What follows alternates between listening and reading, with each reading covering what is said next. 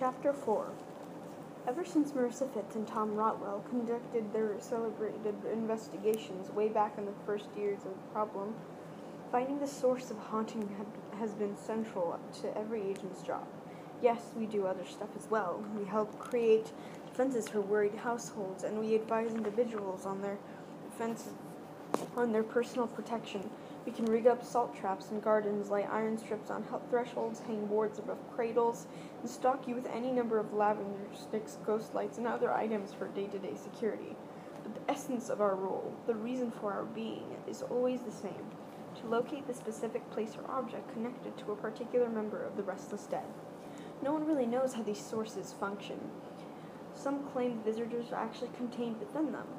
Others, others that others that they mark points where the boundary between worlds has been worn thin by violence or extreme emotion. Agents don't have time to speculate either way. We're too busy trying to avoid being ghost touched to worry about philosophy. As Lockwood said, a source might be many things. The exact location of crime, house, perhaps, or an object intimately connected to the sudden death, or maybe a prized possession of the visitor when alive. Most often, though, 73% of the time, according to research conducted by the Rotwell Institute, it's associated with what the Fittes Manual calls pers- personal organic remains. You can guess what that means. The point is, you'll ne- you never know until you look, which is what we're doing now. Five minutes in, we're, we almost tripped, stripped the central slab of wall. The wallpaper was de- decades old, old. It's glued dry and turned to dust. We could slip our knives under it and cut away great curls with ease. Some practically disintegrated in our hands. Others flopped over and flopped over our arms like giant folds of skin. The plaster of the wall beneath was pinkish white and mottled, speckled with orange and speckled with orange brown fragments of paste. It reminded me of spam. Lockwood took one of his lanterns and made a closer inspection, running his hand along the uneven surface. surface. He moved the lantern at different heights and angles, watching the play of shadows on the wall. There was a cavity here at some point, he said. A big one. Someone's filled it in. See how the plaster is a different color loose? I see. Think we can break into it? Shouldn't be too difficult. Have to this crowbar. Everything quiet? I glanced over my shoulder. Beyond the little circle of lantern light, the rest of the room was invisible. We were an illuminated island in a sea of blackness. I listened and heard nothing. But there was a steadily mounting pressure in the silence. I could feel it building in my ear. We're okay for the moment, I said, but it won't last long. Better get on with it then. His bar swung, crunched into the plaster. A shower of pieces cascaded to the floor. Twenty minutes later, the front of our clothes were spotted white. The toe caps of our boots, smothered by the heaps, heap of fragments, ranged beneath the wall. The hole we'd made ha- was half my height and wide as a man. There was a rough dark wood behind it, studded with old nails. Some kind of boards, Lockwood said. Sweat gleamed on his forehead. He spoke with forced carelessness.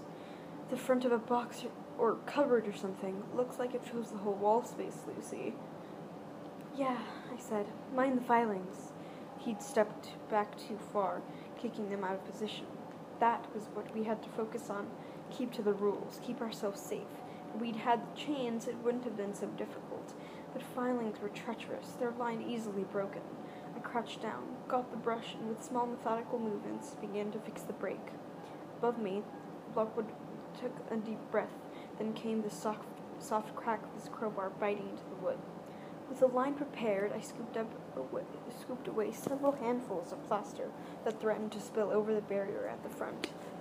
This done, I remained there, crouching, the fingertips of one hand pressed firmly on the floorboards. I stayed like that a minute, maybe more. When I got to my feet, Lockwood had done some damage to one of the planks, but he hadn't broken through. I tapped him on the arm. What? He struck the wall again. She's back, I said. Sounds had been so faint that, that at first they had merged into the noise we made, and it was only the vibrations in the floor that I noticed them at all. But even as I spoke, they began to rise in volume. Three quick impacts, the last a dreadful soft hard thud, then silence, before the sequence started over. It was an endless loop, identical each time, the sound memory of Mr. Hope falling down the stairs. I told Lockwood what I heard. He nodded brus- brusquely. Okay, doesn't change anything. Keep watch and don't let it unsettle you. That's what she's aiming for. She recognizes you're the weak one. I blinked. Sorry? What are you saying? Luce, this isn't the time. I just mean emotionally. What? That's like that's any better. He took a deep breath. All I'm saying is is that your kind of talent is much more sensitive than mine, but ironically, that very sensitivity very sensitivity leaves you more exposed to supernatural influ- influences, which in cases like this might be a problem. Okay? I stared, stared at him. For a minute there, I thought you'd been listening to George. Lucy, I have not been listening to George. We turned away from each other, Lockwood to the wall, me to face the room. I drew my rapier, waited. The study dark. The study was dark and still. Thud, thud, thud went the echo in my ears. A cracking sound told me Lockwood had the crowbar wedged between the boards. He was pushing sideways with all his strength. Wood creaked, black nails shifted. Very slowly, one of our lanterns began to die. It flickered, faltered, became pale and small, as if something was crushing it out of its life. Even as it even as it did so, the other lantern flared. The balance of light in the room shifted, Our shadows swung oddly across the floor. A gust of cold air blew through the study. I heard papers moving on the desk. You'd think she she'd want us to do this, Lockwood panted.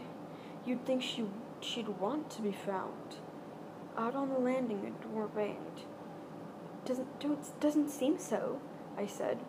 Other others other doors slammed elsewhere in the house, one after the other, seven in a row. I heard the distant sound of breaking glass. Boring, Lockwood snarled. You've done that. Try something else. There was a sudden silence. How many times, I said, have I told you not to taunt them? It never ends well. Well, she was repeating herself. Get a seal ready. We're almost there. Bent down, rummaged in my bag. In the pockets we carry in the pockets we carry a wide range of products designed to neutralize any given source. All of them are made by made of those key metals visitors can't buy. Silver and iron, shapes and decorations vary. There are boxes, tubes, nails and nets, pendants, bands and chains. Rotwells and Fittes have their specially stamped with have theirs theirs specially stamped with their company logos, while Lockwood uses ones that are simply simple and unadorned. But the crucial thing is to select the right size for your visitor, minimum grade necessary to block its passage through. I chose a chain net, delicate but potent, made of tightly fused lengths of silver. It was so carefully folded, when, shake, when shaken loose it could be draped over objects of considerable size, but for now I could clasp it in my palm. I stood and checked out, checked out progress on the wall. Lockwood had succeeded in forcing out one of the boards a little way. Behind it was a sledge slender wedge of darkness. He heaved and strained, leaning back, grimacing with effort. His boots dug perilously closed to a ridge of iron filings. It's coming, he said. Good. I turned back to face the room, where the dead girl stood beside me, just beyond the iron line. So clear was she, she might have been alive and breathing, gazing out upon a sunlit day. The cold, dim light shone, shone full upon her, shone full upon her face. I saw her, and she must have been once long ago, before it happened. She was prettier than me, round-cheeked, small nose, with full, with a full-lipped mouth and large, imploring eyes. She looked like the kind of girl I'd always instinct, instinctively disliked, soft and silly, passive when it mattered, and when it didn't reliant on her charms to get her way. We stood there, head to head, her long hair blonde, my dark hair pale. Her long hair blonde, my dark hair pale with plaster dust. She bare-legged, she bare, she bare-legged in her little summer dress, me red-nosed and shivering in my skirt, leggings, and padded parka. With without the iron line and what it represented, we might have reached out and touched each other's faces. Who knows? Perhaps that's what she wanted. Perhaps that severance drove her rage. Her face was blank and without emotion, but the force of her fury broke against me like a wave. I raised the folded chain net in a kind of ironic salute. In answer, bitter air whipped out, the dirt, out of the dark, darkness, scouring my face, slapping my hair against my cheeks. It struck hard against the iron barrier, making the filing shift. I highly recommend finishing this, I said. Lockwood gave a gasp of effort. There was a crack as wood grains tore. All across the study came sudden rustling. Magazines flipping open, books moving, dusty papers lifting off their piles like flocks of rising birds. My coat was pressed against me. Wind howled around the margins of the room. The ghost girl's hair and dress were motionless. She stood staring through me like I was the one made of memory, and air. Besides my boots, the filings began to drift and scatter. Hurry it up, I said. Got it. Give me the seal. I turned as quickly as I dared. The key thing now was not to cross the iron line. I offered him the folded net. Just as I did so, Lockwood gave a final heave upon the crow- crowbar, and the board gave way, cracked across its width, near the bottom of our hull, and ruptured forward, carrying with it two others that were nailed to it by connecting spurs of wood. The crowbar slipped from its recess and suddenly came free. Oh no. Lockwood lost his balance. He fell sideways and would have tumbled right out of our circle had I not lunged across to steady him. We clung together for a moment, teetering above the filings. Thanks, Luce, Lockwood said. That was almost bad. He grinned. I nodded in relief. At which the broken boards fell out toward us, revealing the contents of the wall. We'd known, of course we'd known, but it was still a shock, and shocks that make you both jerk backwards are never ideal when you're already off balance, when the two of you are already on the brink. So it was that I didn't get much of a look inside the cavity before we toppled over together, arms locked, legs tangled. Lockwood above, above and me below, beyond the protection of the iron, but I'd seen enough, enough to have the image seared upon my mind.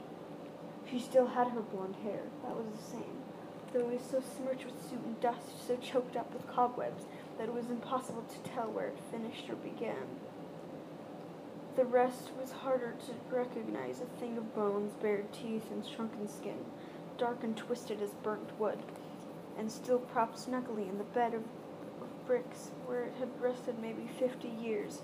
Straps of the pretty summer dress hung loose upon the jutting bones. Orange yellow sunflowers glinted dimly without, within a shroud of webs. I hit the floor, the back of my head struck wood, and the dark was seared by light. Then Lockwood's weight drove down onto me, my breath bursting through my mouth.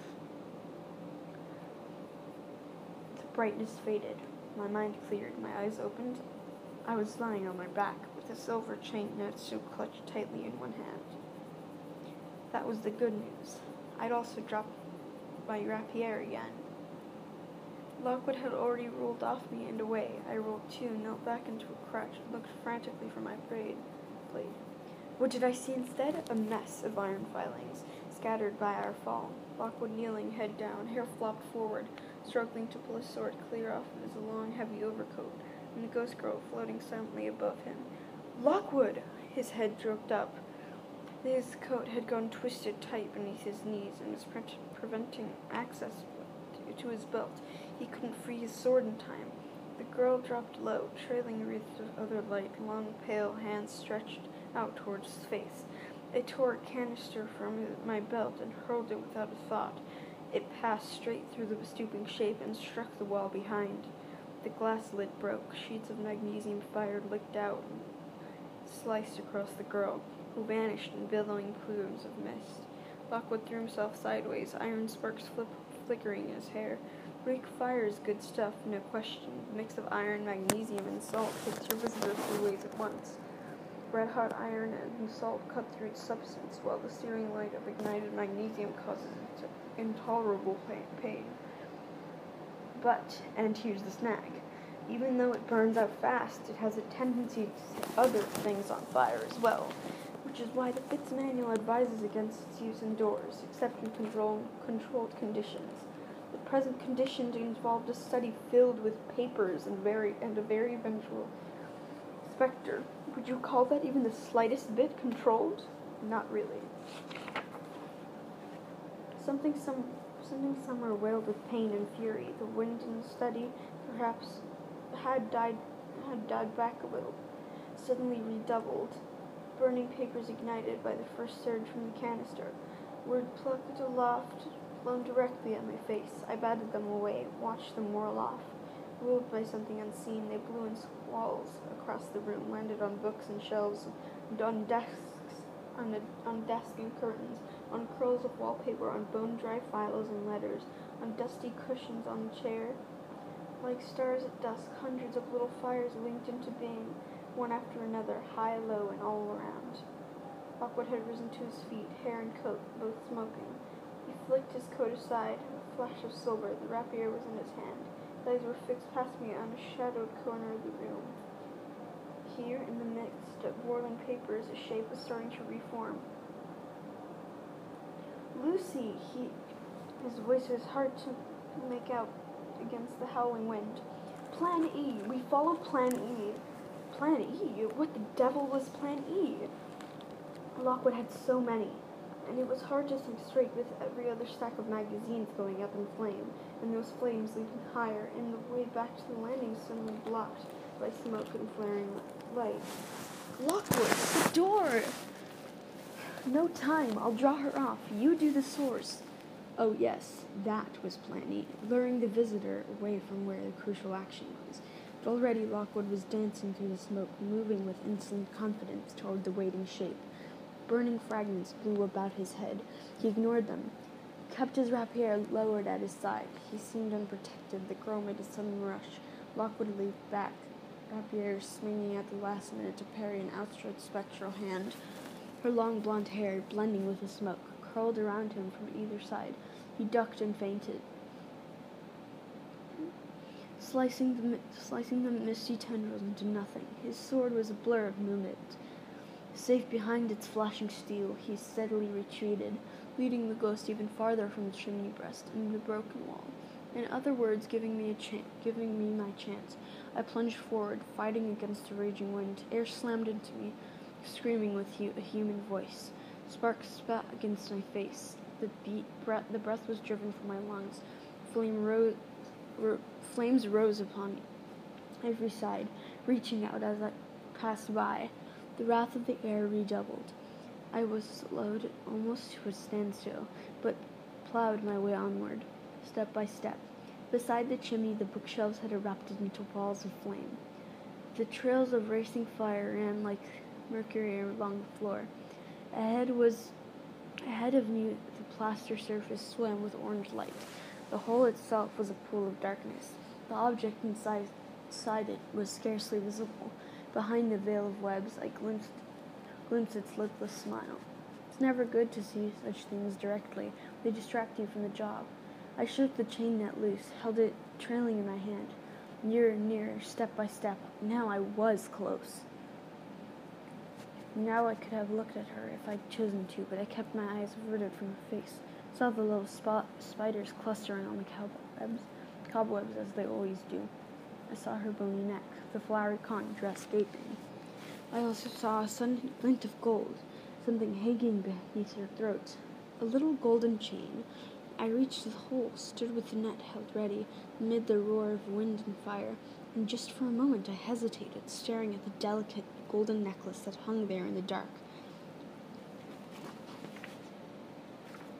It ended in a pendant of some kind. I could just see it sparkling in the bordered gap between her dress and bo- dress and bony chest. Once that girl, the girl's living hands had put it around her neck, thinking to make herself look lovelier for the day. And still it hung there, decades later, and still it shone. Through the flesh beneath, though the flesh beneath was blackened, shrunken, and dead. A rush of pity filled my heart. Who did this to you? I said. Lucy! Lockwood's cry rose above the howling wind. I turned my head, saw the ghost girl come rushing at me through the rising flames. Her face was blank, her eyes bore into mine. Arms were outstretched toward me as if, as if in greeting our embrace. I wasn't the type of embrace. It wasn't the type of embrace I fancied. Blindly, I thrust both hands in through the mass of cobwebs, sending the spiders racing. I thought, sought to lower the net, but it had caught on a snag of wood in the mouth of the hole. The girl was almost upon me. I gave frantic heave. The splinter broke. The sob, I draped the chain net over the dry, soft, dusty hair. Iron and silver folds dropped down across the head and torso, encasing them as securely as a cage. At once, the girl's momentum stalled. She was frozen in midair. A sigh, a moan, a shudder. Her hair fell forward and hid her face. Her other light grew dim, dim, dimmer, gone. She winked out of existence as if she had never been, and with her, the force that filled the house went too. There was a sudden release of pressure. My ears popped. Wind died. The room was just was full of burning scraps of paper, drifting slowly to the floor. Just like that. It's what happens when you successfully neutralize a source. I took a deep breath, listened. Yes, the house was quiet. The girl had gone. Of course, when I say it was quiet, I only mean on a psychic level. Fires raged through the study. The floor was light.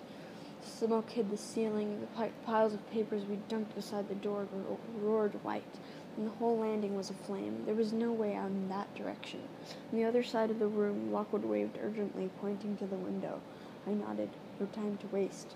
The house was going up, but first, almost without thinking, turned back to the hole, reached under the net, and, closing my mind to what else I touched there, grasped the little golden, the little gold necklace, the one uncorrupted reminder of what the living girl had been. When I pulled, the chain came freely as, as if it had been clasp. I stuffed it, stuffed it all, chain and pendant, webs and dust, and into the pocket of my coat. Then turning, I zigzagged between the fires to the desk below the window. Lockwood had already vaulted onto it, booting a stack of burning papers to the floor. He tried the window. No go, stiff or locked. It didn't matter which. He kicked it open, splintering the latch. I, I jumped up beside him. For the first time in hours, we breathed in fresh, wet, foggy air. We knelt there on the windowsill, side by side. Around us, curtains hissed, went up in flames. Out in the garden, our silhouettes crouched in a square of swirling light. You all right? Lockwood said. Something happened by the hole? No, nothing. I'm fine. I smiled wanly at him. Well, another case solved. Yes, won't Miss Hope be pleased? True, her house will have burned down, but at least it goes free. He looked at me. So. So. I peered over the sill, hunting vainly for the ground. It was too dark and too distant to be seen. It'll be fine, Lockwood said. I'm almost sure there are some whopping bushes down there. Good. That's and a concrete patio. He patted my arms. Come on, Lucy. Turn and drop. It's not like we have a choice. Well, he was right about that part. When I glanced back into the room, the flames had spread across the floor. They had already reached the chimney breast. The hole and its contents were being greedily consumed by tongues of fire. I gave a little sigh. Okay, I said, if you say so. Lockwood grinned a sooty grin. In six months, when I when have I ever let you down? I was just opening my mouth to start the list when the ceiling above the desk gave away. Burning spears of wood and chunks of plaster crashed down behind us. Something struck me on the back. It knocked me out and, and over the windowsill. Lockwood tried to grab me as I fell. He lost balance. Our hands snapped shut on air. We seemed to hang there for a moment, suspended together between heat and cold, between life and death. Then we both toppled forward into the night, and there was nothing but rushing darkness all around.